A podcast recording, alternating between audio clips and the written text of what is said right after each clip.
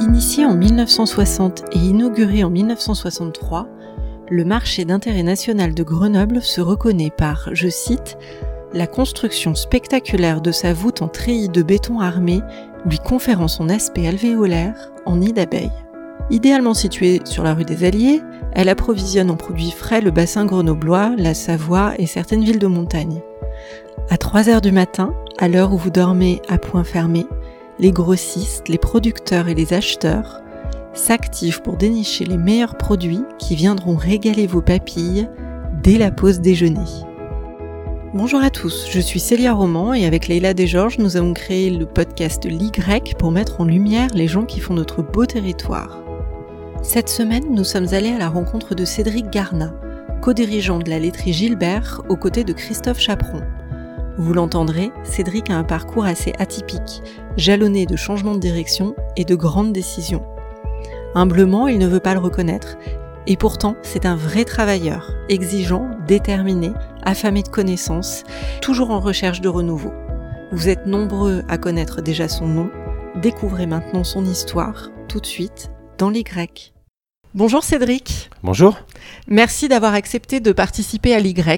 Pour cet épisode, donc tu me reçois euh, ici au marché d'intérêt national de Grenoble, le Mine, et euh, je suis assez contente d'être là parce qu'en fait j'étais jamais venue et ça me donne vraiment une occasion de la visiter cette halle que, que je trouve très jolie. Est-ce que tu peux, euh, s'il te plaît, m'expliquer pourquoi est-ce que c'est ici qu'on se rencontre? Parce que ici, donc au marché d'intérêt national de Grenoble, c'est le siège de notre société, la Gilbert. L'ancien propriétaire. L'ancien propriétaire de la laiterie. De la laiterie Gilbert, donc Jean-François Gilbert et sa sœur Martine. Oui qui ont transféré leur siège pour développer une activité de, une activité de négoce. Et donc nous, euh, avec mon associé Christophe Chaperon, nous avons repris en, le 1er septembre 2012. Oui. Et euh, nous sommes restés sur le marché de gros de Grenoble pour plusieurs raisons. Un, parce que le loyer est abordable. Mhm. Deux, parce que les halles euh, sont centrales sur le bassin grenoblois et parce qu'on a malgré tout euh, une partie de notre chiffre d'affaires qui se fait ici avec des clients, euh, une centaine euh, de clients de l'agglomération grenobloise, que ce soit des bouchers, des charcutiers, des pâtissiers, des traiteurs, des fromagers, des primeurs. D'accord, qui viennent ici directement. Qui viennent ici directement ou, ou qu'on livre. Mais une grosse partie du chiffre d'affaires fait aux mines se fait par des clients qui viennent récupérer leurs commandes sur les quais entre 4h et 7h du matin. Et bah du coup, comment ça fonctionne un marché de gros? Alors un marché de gros, bah, je ne suis pas forcément le mieux placé parce que l'activité du marché de gros de Grenoble euh, réside essentiellement sur la vente de fruits et légumes. Mais les vendeurs de fruits et légumes arrivent, euh, je pense, vers 11h euh, minuit, commencent à recevoir leurs marchandises, préparent ce qu'on appelle le carreau. Et les premiers clients du mine arrivent à 3h30, qui sont majoritairement des primeurs à la fois sur les marchés, à la fois en boutique, qui font leurs achats quotidiens. Ok. D'accord. Des restaurateurs qui viennent directement? Il y a quelques restaurateurs. Depuis un an, il y en a un petit peu moins. Ouais. Tu m'étonnes. Euh, mais il y a quelques restaurateurs qui viennent ici euh, faire, leur, euh, faire leurs achats. Donc c'est pas ouvert au public, on peut pas, venir n'importe quand. Par contre, on peut venir manger? Enfin, quand on, peut, On peut venir manger au Mine Bar, qui était souvent le la table de fin de soirée, euh, le, de, tout bon fêtard grenoblois. Donc euh, le parcours, le parcours du grenoblois euh, était boîte de nuit en ville, ambiance café et fin de soirée aux mines à 3h30 et c'était assez rigolo de, de, les travailleurs de, la nuit et les soulards qui se rencontrent. C'était assez sympa. Bon, j'en connais qui ont fait ça. Non, non, mais c'est très bien. Nous, on a fait, euh, on est lauréat du réseau Entreprendre et on a fait une, un repas euh, promo euh, avec nos, nos coloréats un matin à 6h30 pour manger des escargots, des huîtres et c'est assez sympathique. Ah, super, excellent. Bon, merci pour ça. Avant de commencer les entretiens, j'ai pour habitude de demander aux invités de se définir en trois mots. Donc, est-ce que tu peux, s'il te plaît, trouver trois mots qui, pourraient te définir C'est pas vraiment facile. Alors je vais te dire euh, spontané, parce que je suis parfois trop spontané. Ouais. Curieux, parce que je suis très curieux. Et pour le troisième, euh, spontanément, on, va dire, euh, je vais dire travailleur, mais je pense que je suis un travailleur contraint. Ouais. Donc je vais dire tenace. D'accord, ok. Voilà. Merci beaucoup. Euh, donc Cédric, bah, du coup, tu es dirigeant de la laiterie Gilbert, c'est ça ton poste Dirigeant? Co-dirigeant de la laiterie. Gilbert avec euh, Christophe Chaperon. Donc la laiterie Gilbert, au début, c'était un fabricant de produits de crèmerie. Donc oui, alors producteur depuis euh, 1948 et euh, même famille, donc la famille Gilbert de 1948 à 2012. Ok. Producteur euh, de Trois yaourt. générations. Trois, gén- trois générations, ouais. Mhm. le grand-père, euh, les enfants et petits-enfants. Ok. producteur de yaourt euh, sur le bassin grenoblois. Et donc nous, on a repris euh, cette activité le 1er septembre 2012, mais la production avait déjà basculé chez un partenaire dans l'Ain D'accord. pour essentiellement une raison de, de, de vétusté de l'outil de production. D'accord. Donc le siège, l'u- l'usine, entre guillemets, de, qui était basée à Giers, euh, a fermé et les machines ont été transférées avec la recette euh, dans l'Ain. D'accord. Ok. Donc ça vient de là. Alors il y a quoi Du yaourt, de la crème Il y a du yaourt, de la crème, du beurre, donc qui vient de l'Ain, du fromage blanc, et le lait vient de, des Hautes-Alpes. Du lait des Hautes-Alpes. C'est les- Ok. du lait des Alpes, des Hautes-Alpes. On reste quand même relativement local. Oui, sachant qu'aujourd'hui, euh, enfin, la- le lait de Bresse c'est un lait euh, de grande qualité, c'est une AOP, l'AOP en beurre de Bresse et en crème. Mhm. AOP, c'est un label? C'est une norme. C'est une norme. Une norme. Ok. Appellation d'origine protégée. Protégé. Très bien. Mais écoute, de toute façon, on va en reparler de tout ça. Donc, ça existe depuis 73 ans. Ça a toujours été implanté ici à Grenoble, sauf depuis que c'est parti dans l'Ain, du coup. Euh, c'est parti en quelle année, tu peux me rappeler? Dans l'Ain Ça a dû partir en 2009, mais Ok. euh, le lait venait déjà de l'Inde. Donc, si, si tu veux, on a juste euh, transféré la table de fabrication, mais le produit est, est strictement le même. C'est le même lait, la même machine, la même recette. Ok. Et historiquement, ça a été créé Courberia, c'est parti à Giers, et après, c'est arrivé au marché de gros de Grenoble. D'accord. Ok. et on bien. a euh, caresse le, le- le- le rêve de, de remonter notre site de production sur Grenoble. Voilà, ça fait partie des projets qu'on peut avoir euh, relocalisés, ouais, même si, euh, même si le- la banlieue de Bourg-en-Bresse, euh, en termes de délocalisation, euh, c'est pas quelque chose de forcément négatif. Mais voilà, c'est quelque chose qu'on aimerait. On est très très local hein, dans l'Y. hein. Toi, t'es de Grenoble? Je suis de Grenoble, ouais. Ok. né à la tronche, comme une grosse, par- une grosse partie des Grenoblois euh, de ma génération. Euh, ouais, il y en a quelques-uns, effectivement. Dans cette société, du coup, il y avait deux activités. En fait, il y avait fabricant de produits, comme euh, tu viens de le dire, et après, euh, l'activité de grossiste quand ils sont venus s'installer ici. C'est ça. Au départ, c'était une activité de production et de vente de cette production. Ouais. avec une toute petite activité de négoce. Et le transfert au marché de gros a, a conduit à accélérer l'activité de, l'activité de négoce. Ok. D'accord. En 2012, donc les petits-enfants des fondateurs de la société, faute de repreneurs, décident de vendre leur entreprise. Et toi, tu la reprends avec ton associé, Christophe Chaperon. C'est ça. Euh, On va revenir plus tard sur votre rencontre et ce qui vous a amené à reprendre la laiterie Gilbert. Mais euh, d'abord, je voudrais parler de toi et de ton parcours. Oui, d'accord.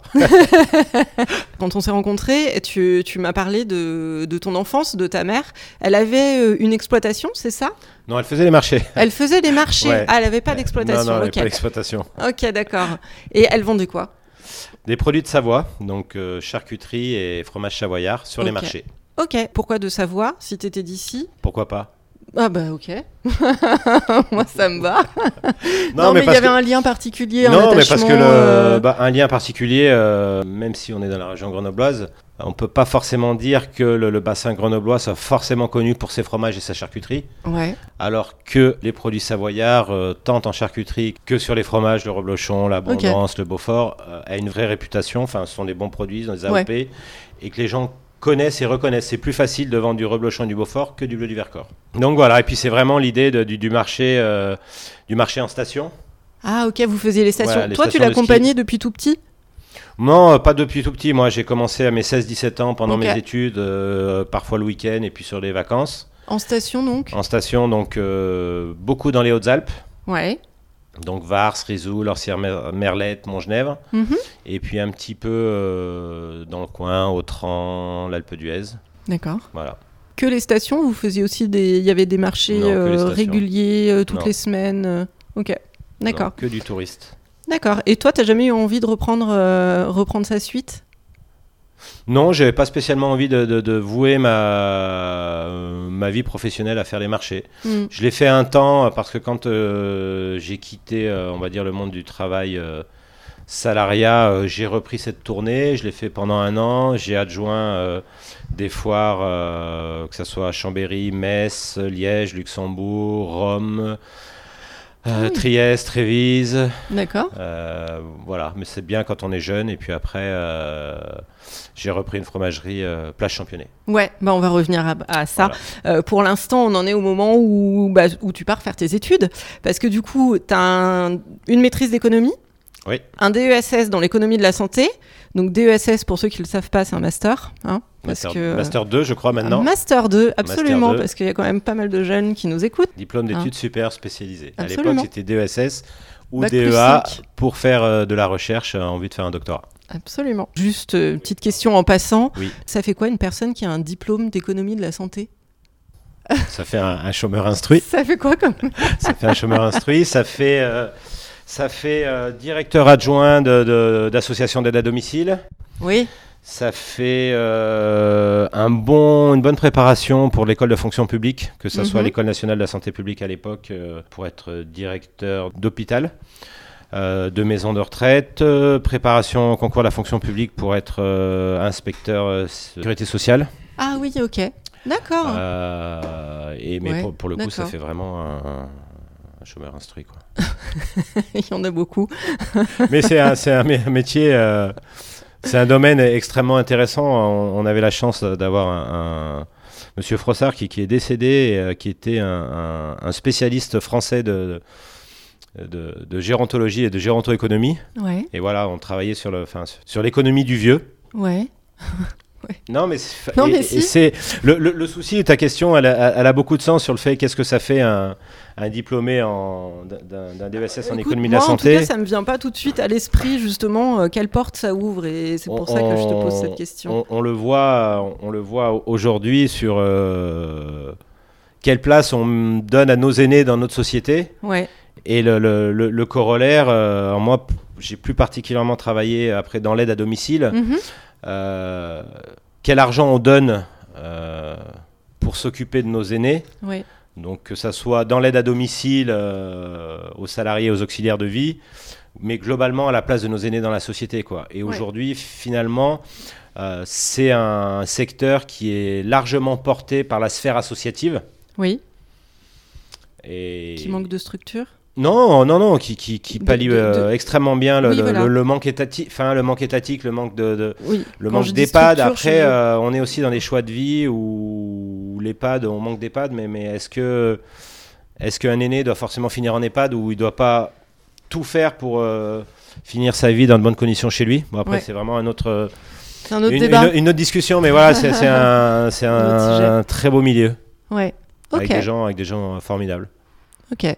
Bah, très intéressant, merci. Alors on revient du coup à tes études parce que comme tu le disais tout à l'heure, tu es reparti faire un master en achat logistique et industriel. C'est quoi le goût pour les bancs de la fac euh, qui t'a poussé à faire ça ou tu avais besoin de changer d'orientation? Non, c'était pour le coup euh, une vraie difficulté à, ne serait-ce qu'à trouver déjà un stage de DESS. Ouais. Donc j'ai fait mon stage au LI2G qui était à l'époque le laboratoire interuniversitaire de gérontologie de Grenoble. C'était super intéressant, mais il n'y avait pas de vocation euh, d'embauche derrière. Ouais. Et euh, j'ai pas forcément l'âme d'un travailleur social. Hein. je suis extrêmement admiratif, mais c'est n'est pas mon truc. Ah mais c'est une vocation. Et pourtant, tu es un bosseur. Mais c'est pas pareil. Ouais, c'est pas pareil. Et puis j'aime trop, euh, j'aime trop les vieux pour. ouais. Je suis, en, je suis, en, souffrance avec un, avec un, avec un aîné qui souffre. avec une personne en souffrance. Ouais. D'accord. Voilà, je suis admiratif. Moi, mon épouse est, est infirmière libérale dans le quartier des Eaux Claires et euh, elle, elle, est présente auprès euh, de personnes âgées, notamment en fin de vie. je suis extrêmement admiratif, je serais euh, totalement incapable de faire ça. Oui, je comprends. Je vois tout à fait ce que tu veux dire. Et donc j'ai rencontré le, le, directeur des achats de la clinique du Mail de Grenoble qui me dit il faut faire des achats, c'est la nouveauté. Enfin, je veux dire, voilà, c'est, on est dans les années, le début des années 2000 et c'est une vraie prise de conscience que, que, la fonction achat est créateur de, de richesse pour, la, pour une société. D'accord. Donc tu te diriges vers les achats. Donc je me dirige vers les achats. Et puis, à la suite des achats, tu travailles, tu retournes travailler pour euh, une association. Je retourne euh, travailler pour une association, euh, une association d'aide à domicile, ouais, dans laquelle je suis resté un an et demi à la DPA de Grenoble, qui était une expérience remarquable, difficile, est pas faite pour moi, donc j'en suis parti et en, basiquement euh, en faisant le constat qu'il fallait que je travaille pour moi, que c'était compliqué pour moi de, de- de travailler pour quelqu'un. Ouais. À, à- à ce moment-là, tu te dis qu'en fait, la vie de salarié, elle n'est pas faite pour toi et que tu as envie de, bah, de travailler pour toi, en fait, Voilà. d'entreprendre. Ouais, finalement, la révélation, elle est d'avoir envie de, de, de- au-delà d'avoir un sale caractère et de pas supporter les autres, c'est plutôt l'idée de se dire euh, qu'est-ce que je peux faire par moi-même et pour moi-même Mhm. et entreprendre. La révélation, elle est peut-être plutôt là de se dire que euh, finalement, euh, plutôt une tendance à, à m'en- à m'ennuyer ferme. Ouais. C'est plus ça. C'est plus Ouais. de le euh, vite, euh, vite de l'ennui, vite tourner autour. euh, Mhm. et finalement, c'est ce qui correspond à, à mon caractère. C'est-à-dire que je suis déjà ailleurs. Voilà, j'ai du mal à. C'est pas que j'ai du mal à profiter de l'instant présent, mais c'est de se dire, euh, bah on est là, qu'est-ce qu'on peut faire, euh, qu'est-ce qu'on peut faire loin après, ou qu'est-ce qu'on fera demain, mais que ça soit dans la dans, dans ma vie perso et dans la dans la vie professionnelle. Ok. Et c'est vrai que bah, la première étape a été a été de reprendre cette fromagerie pendant 5 ans. Et ben justement, cette fromagerie là, euh, tu, tu ouvres et tu tiens donc la fromagerie de Championnet qui s'appelait comment? Fromagerie Garna, c'est pas Bah, très tiens. original, hein, mais finalement. euh, Fromagerie Garna. Euh, et, et le fromage en particulier parce que c'était quelque chose que tu connaissais déjà? Oui, et Oui. puis euh, le fromage, pourquoi pas? Non, mais Encore voilà, je fois. suis. hein? Encore une fois, pourquoi pas? Non, non, mais c'est vrai, le, le, le, le, pourquoi pas. Comment elle arrive cette opportunité là de J'habitais en face. Ah ouais, ok, voilà, excellent. j'habitais en face et le fromage, le fromage, pourquoi pas. Et je pense que la vie, elle est faite euh, d'opportunités. Mhm. Alors, sans être forcément un, un- un- un opportuniste, je dis pas que j'aurais pu vendre des pneus euh, ou autre chose.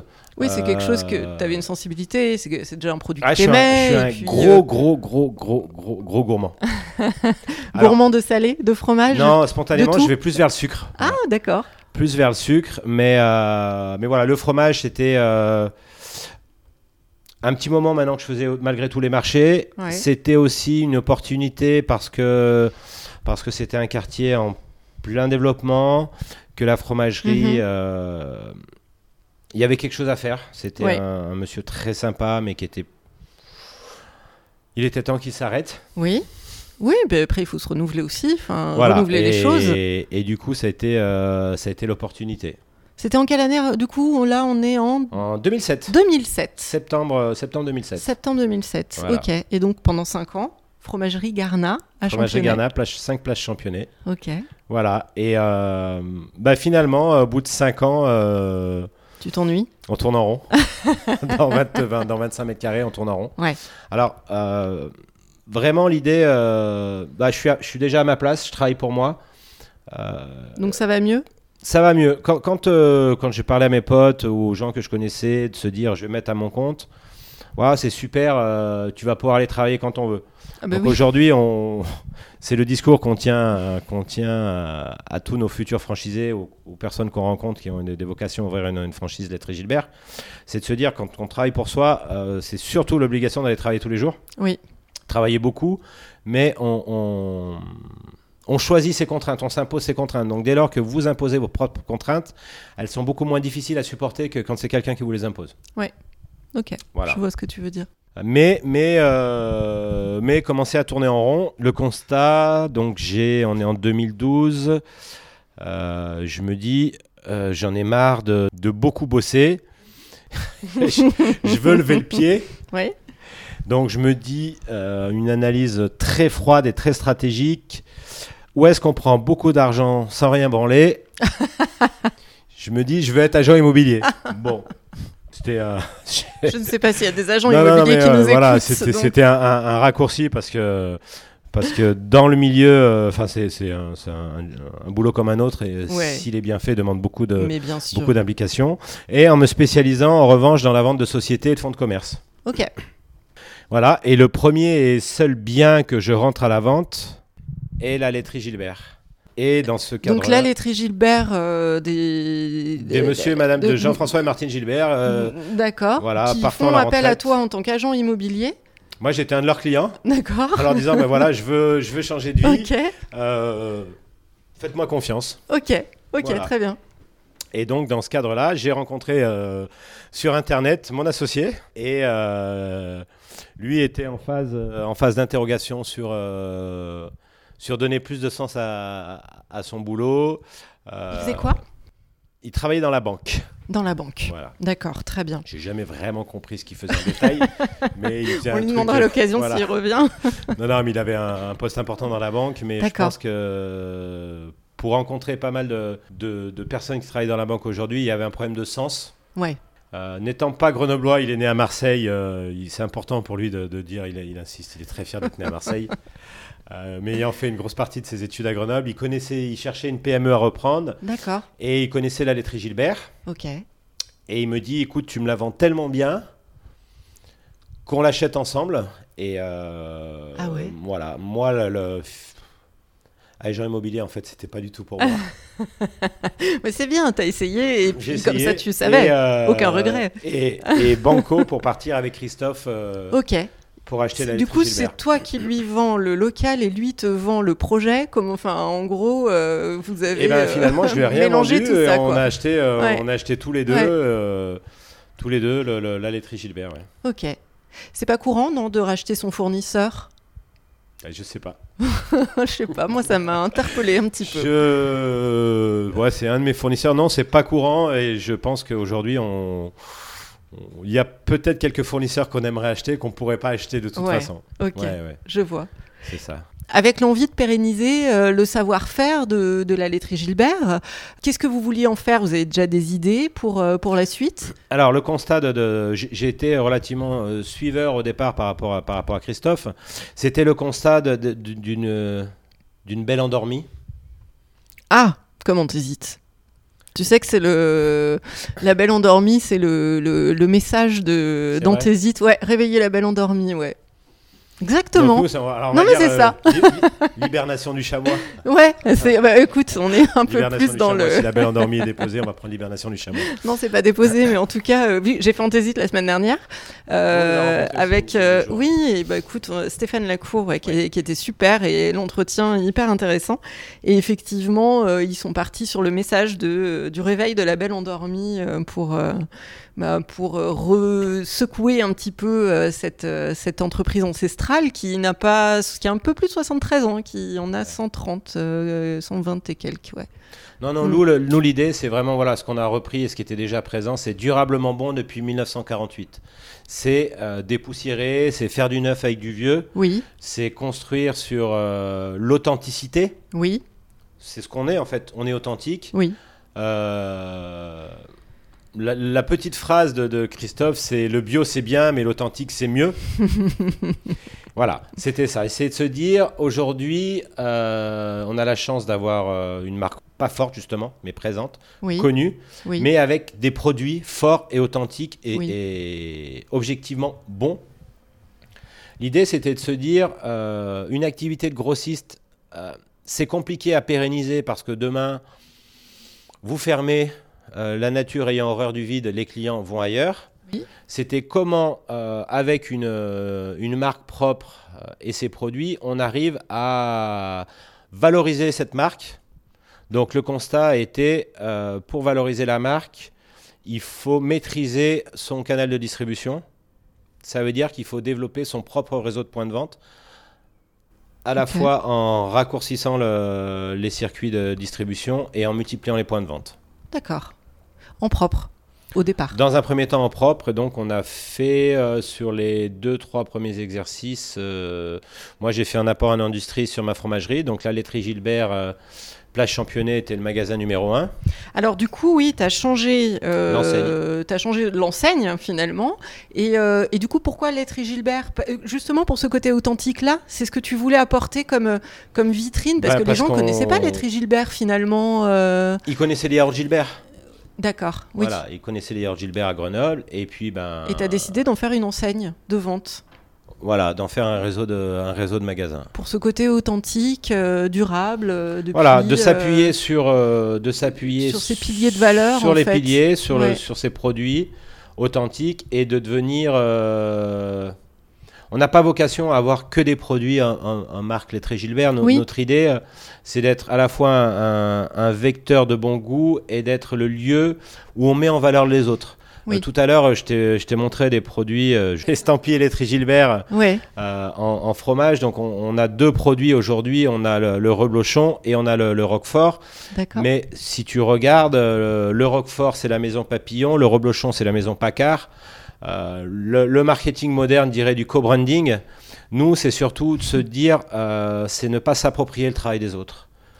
Euh, voilà, on est là pour vendre des bons produits faits par des belles personnes avec une bonne matière première. Voilà, le reblochon, il est affiné par Paccard, qui est probablement ce qui se fait mieux en affinage de reblochon. Le Roquefort, c'est la maison Papillon, qui est une belle maison, même si c'est une, relativement grosse maison, qui est une belle maison de Roquefort. Euh, on travaille avec des petits fermiers. C'est vraiment cette idée-là, c'est de se dire quand on va dans une laiterie Gilbert, oui. On est sûr de trouver de bons produits. Ok, très bien. L'idée étant d'être aussi bien accueilli avec le sourire. Ouais, on va, on va revenir justement tout à l'heure aux, valeurs bah, de, de, vos magasins en franchise que, que, vous avez ouverts ou fait ouvrir en tout cas. Vous avez conservé l'activité de grossiste, vous avez conservé l'activité de fabricant et vous avez développé votre réseau en propre. Tout à fait. Ouvert donc 5 magasins 4 6. 6. 6. Un, qui était, un, un, qui était déjà ouvert qu'on a transformé. Voilà. Et après, on a fait l'acquisition de deux de nos clients. Donc, qui était une boutique sur euh, Montbonneau, une boutique sur Moiran.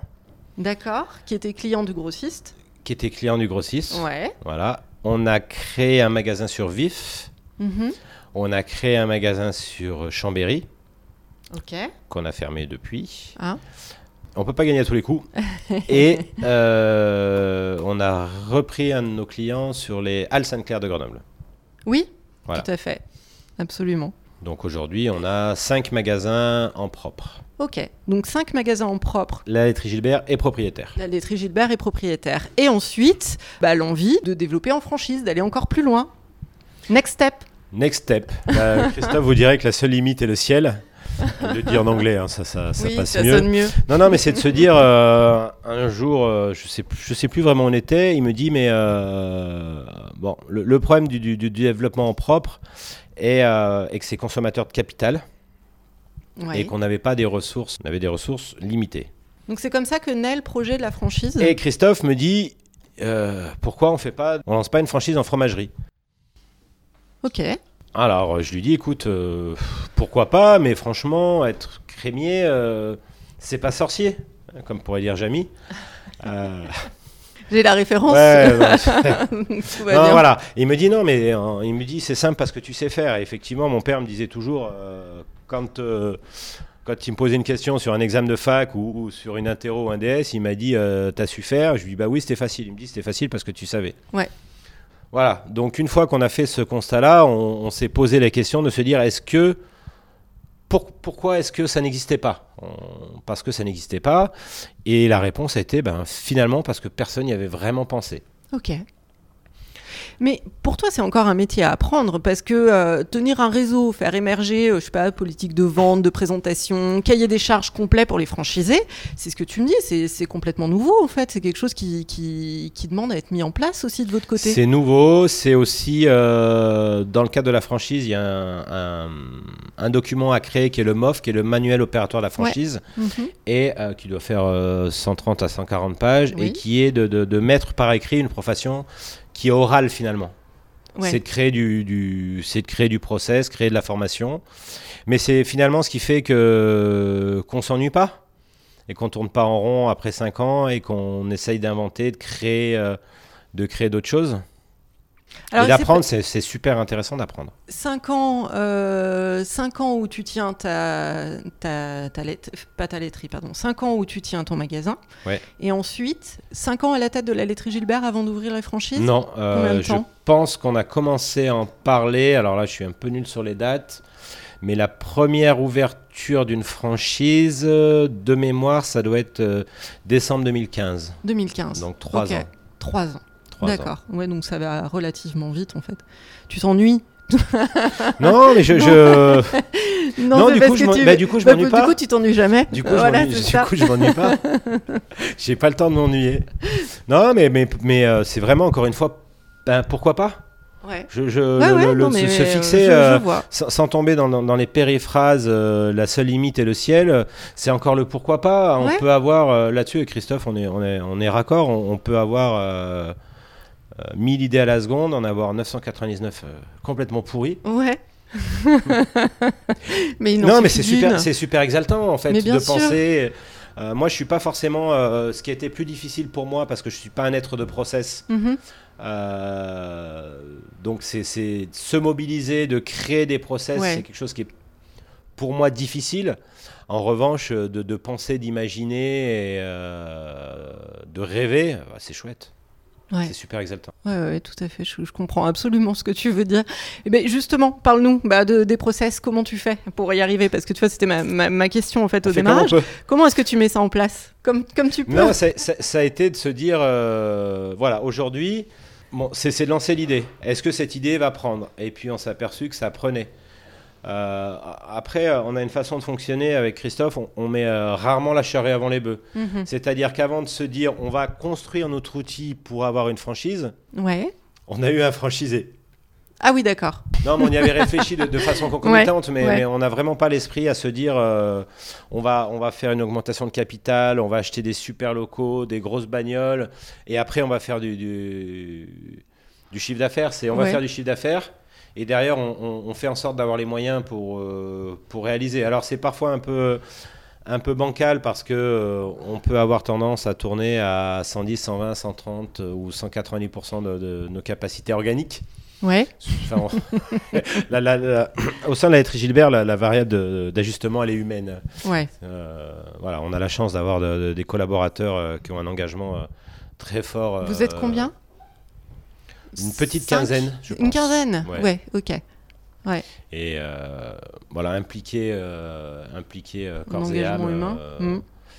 voilà, Oui, bah c'est- déjà, c'est- ce qu'on disait Et, tout à l'heure, et il c'est faut- aussi la, la mentalité que qu'on essaye de, de- de transmettre, et les valeurs qu'on essaye de transmettre, elles sont là. C'est l'engagement. Tout à l'heure, je vous disais, on est plein de conneries, c'est aussi ça. quoi. C'est travailler malgré tout dans la bonne humeur. Ouais. Euh, mais, mais, mais, mais travailler sans compter. Donc les process, ça a été du coup euh, de se dire euh, qu'est-ce qu'il faut pour ouvrir une... euh, Qu'est-ce que ça va apporter à ce réseau? Bah, c'est déjà qu'est-ce qu'il faut, quelles sont les obligations légales pour avoir, euh, Ouais. pour avoir une franchise ou une concession? Il faut pouvoir dupliquer un concept. Ouais. Voilà, donc nous on avait déjà Donc ce magasin. déjà. Notre chance, cinq c'est qu'on avait déjà 5 magasins. Ouais. On a fait euh, passeport pour la franchise, qui était une, euh, un Un sorte de, de tremplin, non, un, un concours. Un concours. Un Pardon. concours et on a été euh, quatrième. Les trois premiers étaient, euh, étaient euh, primés lauréats, mais notre chance, c'est qu'on a été le coup de cœur de d'un gros cabinet d'avocats spécialisé dans la franchise et d'un cabinet de conseil euh, qui gère les réseaux qui nous ont aidé à construire notre, notre contrat de franchise et euh, faire un petit peu un diagnostic euh, de, de développement de notre, de notre franchise. D'accord. Ok. Donc une fois qu'on a construit euh, notre manuel opératoire de la franchise qui est, euh, qui est la Bible et qui, qui ne peut pas... On, ne peut pas avoir de franchise sans avoir ce manuel opératoire. Oui. Bah, on est parti et euh, on a fait le premier sur Nice. Oui. qui s'est très très bien passé au début et puis qui a mal terminé parce que c'est une, une franchise qu'on a exclue parce que ne respectant pas les, Les conditions. les conditions du ouais, contrat. Les conditions du contrat. Voilà, oui, donc ça, c'est bah, l'aspect euh, négatif. voilà. L'aspect positif, c'est qu'elle nous a permis de faire euh, le, la franchise numéro 2, la franchise numéro 3 Ok. et la franchise numéro 4. Et maintenant, combien? Je ne sais pas. La franchise numéro. La franchise euh, numéro quasiment 30. on va dire. Quasiment 30. Quasiment 30. quasiment non, 30. mais on doit et, être à 30. Et, et bientôt, euh, bientôt, et euh, bientôt, bientôt plus. et bientôt plus. Et je pense que il y a, au tout début, on- François m'avait demandé combien on avait d'objectifs de franchise. Et, j'ai sorti un chiffre parce qu'il fallait sortir un chiffre et j'avais annoncé 100. Ouais. Et en me disant, mais euh, tu dis 1, tu passes pour un, pour un beauf. Un non ambitieux. Voilà, euh, tu dis 1000, tu passes pour un gros mytho. Ouais. Donc on va dire 100 en disant, mais mon Dieu, 100. Ça paraît dingue. Et je pense que courant 2022, euh, voire fin 2022, on devrait euh, atteindre les 50. Ok. Voilà. Ce qui veut dire que les 100 ne deviennent pas forcément un objectif irréaliste. C'est pas fou. Mais après, voilà, on prend. Ton approche. On prend étape par étape. On a, je pense, eu la clairvoyance j'allais dire, si ce n'est de miser sur le bon cheval, mais de croire que, quand je vous disais tout à l'heure que mon associé dit que le, bio c'est bien, mais que l'authentique c'est mieux. Ouais. Euh, on est là, voilà, on est, on est dans l'air du temps, mais c'est ce qui nous caractérise, c'est-à-dire qu'on veut véhiculer et mettre à disposition euh, des particuliers des bons produits. Il s'avère qu'aujourd'hui, euh, ben, c'est ce que les gens attendent est-ce qu'on trouve, je, ne crois pas qu'on trouve la même chose partout. On trouve pas forcément les mêmes produits dans toutes les fromageries. C'est pas quelque chose de strict. Je, voilà, c'est ce que je voulais dire. Si tu veux, c'est souvent et moi le premier l'exception de, de franchise avec quelque chose de négatif euh, en disant. C'est là où oh, en venir. Encore une franchise. ouais. Euh, et moi le premier hein, en disant, bon à part McDo. Euh, et puis c'est très strict. Non, mais voilà, donc nous l'idée c'est l'authenticité, donc c'est la franchise elle doit, elle doit amener quoi? Elle doit amener aujourd'hui, euh, malgré tout, un socle commun qui est euh, une, mise, une, mise, à disposition de nos produits, mm-hmm. donc de, essentiellement de crèmerie, euh, une mise à disposition au sein de nos franchisés d'une formation. Oui. Formation en, vente. En, formation en vente et surtout sur les plateaux raclette. Voilà, de développer les plateaux raclette.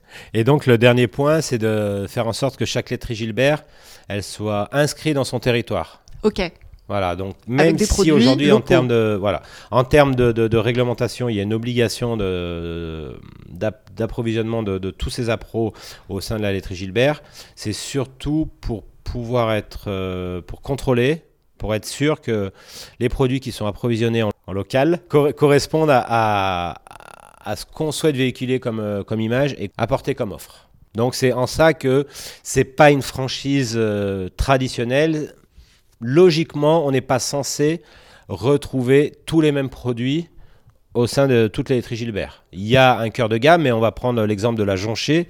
Euh, je pense que c'est un produit qu'à part les gens de Rochefort, personne ne connaît. Non, je ne connais pas. Voilà, moi non plus. je ne connaissais pas avant. Voilà, donc la jonchée, on en trouve à Rochefort, on n'en trouve dans aucune autre euh, laiterie Gilbert de, de France. D'accord, d'accord, très bien. C'est quoi le profil des gens qui vont ouvrir des fromageries? Ben, il n'y a pas de profil type. Au tout début, on était sur un profil masculin, quinquagénaire, plan social. Ok. Euh, le dernier rêve avant la fin de carrière. Voilà. Et puis finalement, en fait, c'est surtout euh, quelqu'un qui a envie de travailler pour lui, qui a pas forcément, qui, qui, fait le constat de se dire que c'est pas si simple que ça d'ouvrir une fromagerie, qui a envie d'être épaulé, qui a envie maintenant de rejoindre un réseau qui a la pêche, le réseau des, le réseau mm. des... Je sais pas, c'est un réseau fort. C'est pas forcément ça, mais c'est un réseau dynamique. Force d'un réseau, oui, dynamique. Dynamique. Mm. Euh, on appelle ça nous, c'est nos petits chamois. En fait, voilà, c'est une, c'est une sorte de petite famille. Et du coup, bah, le profil, euh, il n'y a pas de profil type. Il y a des couples, il y a des jeunes femmes, euh, il y a des messieurs plus âgés. Enfin, c'est vraiment des gens en recherche d'entrepreneuriat et d'authenticité et de sens. Alors le, point commun, c'est vraiment euh, de se dire que finalement, il faut que le matin, quand je me lève, ce que je fais dans ma journée ait du sens pour moi. Ouais. Et de ce qu'ils apportent aussi à leurs clients. Tout, parce que ce que vous véhiculez aussi, c'est euh, vos valeurs, euh, votre attachement au, au, terroir, à toutes ces, ces, choses authentiques. Tout à l'heure, tu me disais le bio, c'est bien, L'authentique, c'est mieux. L'authentique, c'est mieux. Le local, c'est mieux. Euh, je, on, en parlait hors micro, mais c'est vrai que c'est quelque chose sur lequel je suis assez d'accord. Et je pense que les gens, on est toujours partagé entre euh, est-ce que je dois manger bio, mais ça vient du Costa Rica, ou est-ce que je dois manger de saison? Est-ce que je dois manger local? Est-ce que je dois chercher mes légumes au marché? Est-ce que je dois aller les chercher dans une grande enseigne qui va me donner des choses bio, mais qui seront pas produites à côté de chez En fait, c'est hyper compliqué pour le consommateur aussi, hein. ça je, dois te le dire. Et, euh, euh, de, faire la démarche d'aller vers des professionnels comme vous, la laiterie Gilbert, ou comme toutes ces franchises en fait que vous ouvrez, où on sait qu'on va avoir du bon produit sélectionné, qui, qui va être produit dans de bonnes conditions, parce que même si c'est pas du bio, c'est pas grave. Je veux dire, la plupart. On, est-ce qu'on on peut être d'accord si, de dire que euh, ceux qui produisent leur, euh, leur fromage, ils sont dans les conditions du bio ou ils ont juste pas le label Alors, je vais, je vais, je vais plus pas rentrer dans, dans le détail euh, parce que ça va forcément m'échapper. On, on a des producteurs euh, qui font du bio sans le label. Parce qu'ils parce qu'ils veulent pas payer pour. C'est cher, on- hein, le label bio. hein. Ouais. Voilà, moi, c'est des choses que je maîtrise pas du tout, donc je me lancerai pas, pas, là-dedans. Hmm, C'est euh, par exemple euh, un Beaufort d'été, un Reblochon où l'été la vache est en alpage. Euh, bah voilà, oui, l'herbe en bon. montagne, euh, c'est bon. C'est bon. Nous, on parle. euh, Je suis un brin provocateur. Je pense que c'est aussi euh, quelque chose qui peut me définir. Et quand euh, j'avais ma petite, euh, ma petite fromagerie et que je voyais des gens, parfois avec le teint très pâle, me demander un, un produit bio, j'avais par provocation tendance à les envoyer à la pharmacie. Oh. Et. non, mais voilà, le, le- le bio, euh, moi je veux pas La cracher pharmacie sur le bio face, parce que. en plus, hein, ouais, en face, traverser la route et puis, chez- euh, Chez Nicolas. Euh, voilà, le bio doit pas être une finalité, c'est Ouais. une certitude Hmm. qu'il faut préserver notre environnement, qu'il faut préserver la terre. Nous, ce qu'on veut, euh, alors même si euh, je veux faire du bien au corps, Bien sûr. je veux faire du bien au cœur. Oui. Je veux que les gens, en, en fait, ils sourient et ils soient super contents que quand ils ont pris un plateau raclette avec les potes, c'est la fête. Voilà, ça leur donne la Et ils se banane. Le, le- On peut pas dire que la période actuelle, euh, c'est forcément une, une période qui porte à sourire. Voilà, c'est fin, je, je... Des bonnes c'est plein de, c'est plein de, de- petites phrases toutes cons, mais, mais c'est ça, c'est des, des petits moments euh, qui nous font du bien, quoi. Parfait. Bah écoute, De- un c'est- peu de un peu de légèreté. Je trouve que la, la- la période, elle est tellement pesante qu'un peu de légèreté. Mais même hors période, on a besoin de se faire du bien de toute façon tout le temps Voilà. et ces choses-là, en tout cas, ça nous fait pas du mal. Sur ces mots-là, on va, euh, on va clore l'entretien. On a une petite tradition Oui. avant de partir. Dans l'Y, Euh, on aime bien euh, faire ressortir le, côté chauvin des personnalités qu'on reçoit. Donc, je vais te poser des questions et il va falloir répondre très rapidement, sans réfléchir. Ok? Allez, c'est parti. Grenoblois d'adoption, naissance. Naissance. Vercors, Chartreuse ou Beldon? Beldon. Pourquoi? Pourquoi pas? Autre Parce que- chose que... pourquoi pas. Parce que Prapoutel. Parce que Prapoutel. Montagne ou ville? Ville. Ok. Gratin dauphinois ou soirée mondaine? Ah, gratin dauphinois. FCG ou BDL FCG. Chartreuse ou bière mandrin? Chartreuse. Parabout ou rossignol? Rossignol. Musée de peinture ou street art festival? Joker. Ni l'un ni l'autre. Il y a quelque chose dans l'art, la culture, qui te touche particulièrement ou pas? La technicité. La technicité. Ouais. Ok, Non, je dirais euh, Euh. le Louvre, en fait. ok. Non, le, le- j'ai du mal à. Je suis pas bouleversé par l'art. Ouais, Euh, je suis bouleversé par la, la- la- de m'imaginer le travail. le travail et, et de me remettre à l'époque d'un Léonard de Vinci et de me dire euh, ou d'un Michel-Ange. Enfin, voilà, Ouais. c'est ça. le- le- la technicité de l'époque, c'est ça qui me bouleverse. Ok. Celle-là, elle est facile. Euh, raquette ou raclette? Raclette. Et celle-là, elle est spéciale pour toi. Ton fromage préféré Le parmesan. Ah ouais? Ouais, C'est simple, hein? C'est simple, ouais, c'est bon. mais oui, c'est bon. Net. Tout est bon.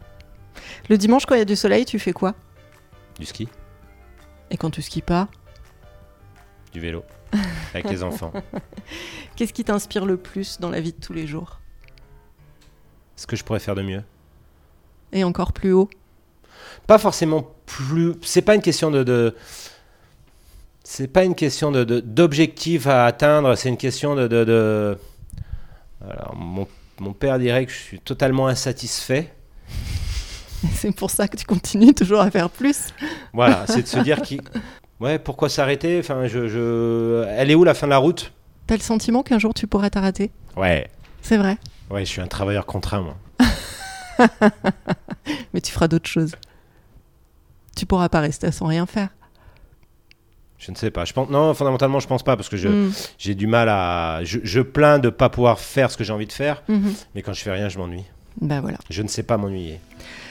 Sur ton profil LinkedIn, on lit ne pas avoir peur, essayer, échouer, essayer à nouveau, réussir, ne jamais abandonner.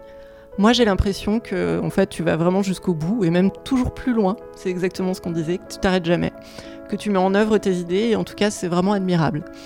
Euh, j'ai été ravie de faire cet entretien avec toi parce qu'il était, euh, il était plein de joie et, euh, et de, de, bons conseils, de bonnes choses justement pour les gens qui, bah, qui ont envie de se lancer. Et je trouve que c'est toujours hyper inspirant. En tout cas, je te remercie Merci à toi. de m'avoir reçu. Et puis je te dis à très bientôt. À très bientôt. Merci d'avoir écouté les Grecs. Dans cet épisode, nous avons parlé du parcours de Cédric Garna, de sa reprise de la fameuse laiterie Gilbert et franchement de la merveilleuse expansion qu'il donne, lui et son associé, à cette belle société. Vous retrouverez bien sûr le lien vers le site de la laiterie Gilbert sur la page de Podcastix. Ça peut être franchement utile car on y trouve la carte de France des franchises et on ne sait jamais si vous avez envie de fromage alors que vous êtes parti en vacances, bah vous n'avez plus qu'à aller vous fournir chez un vendeur fiable et professionnel. Pour rester informé de nos prochains épisodes, abonnez-vous à notre page et à nos réseaux sociaux. Prenez soin de vous et à bientôt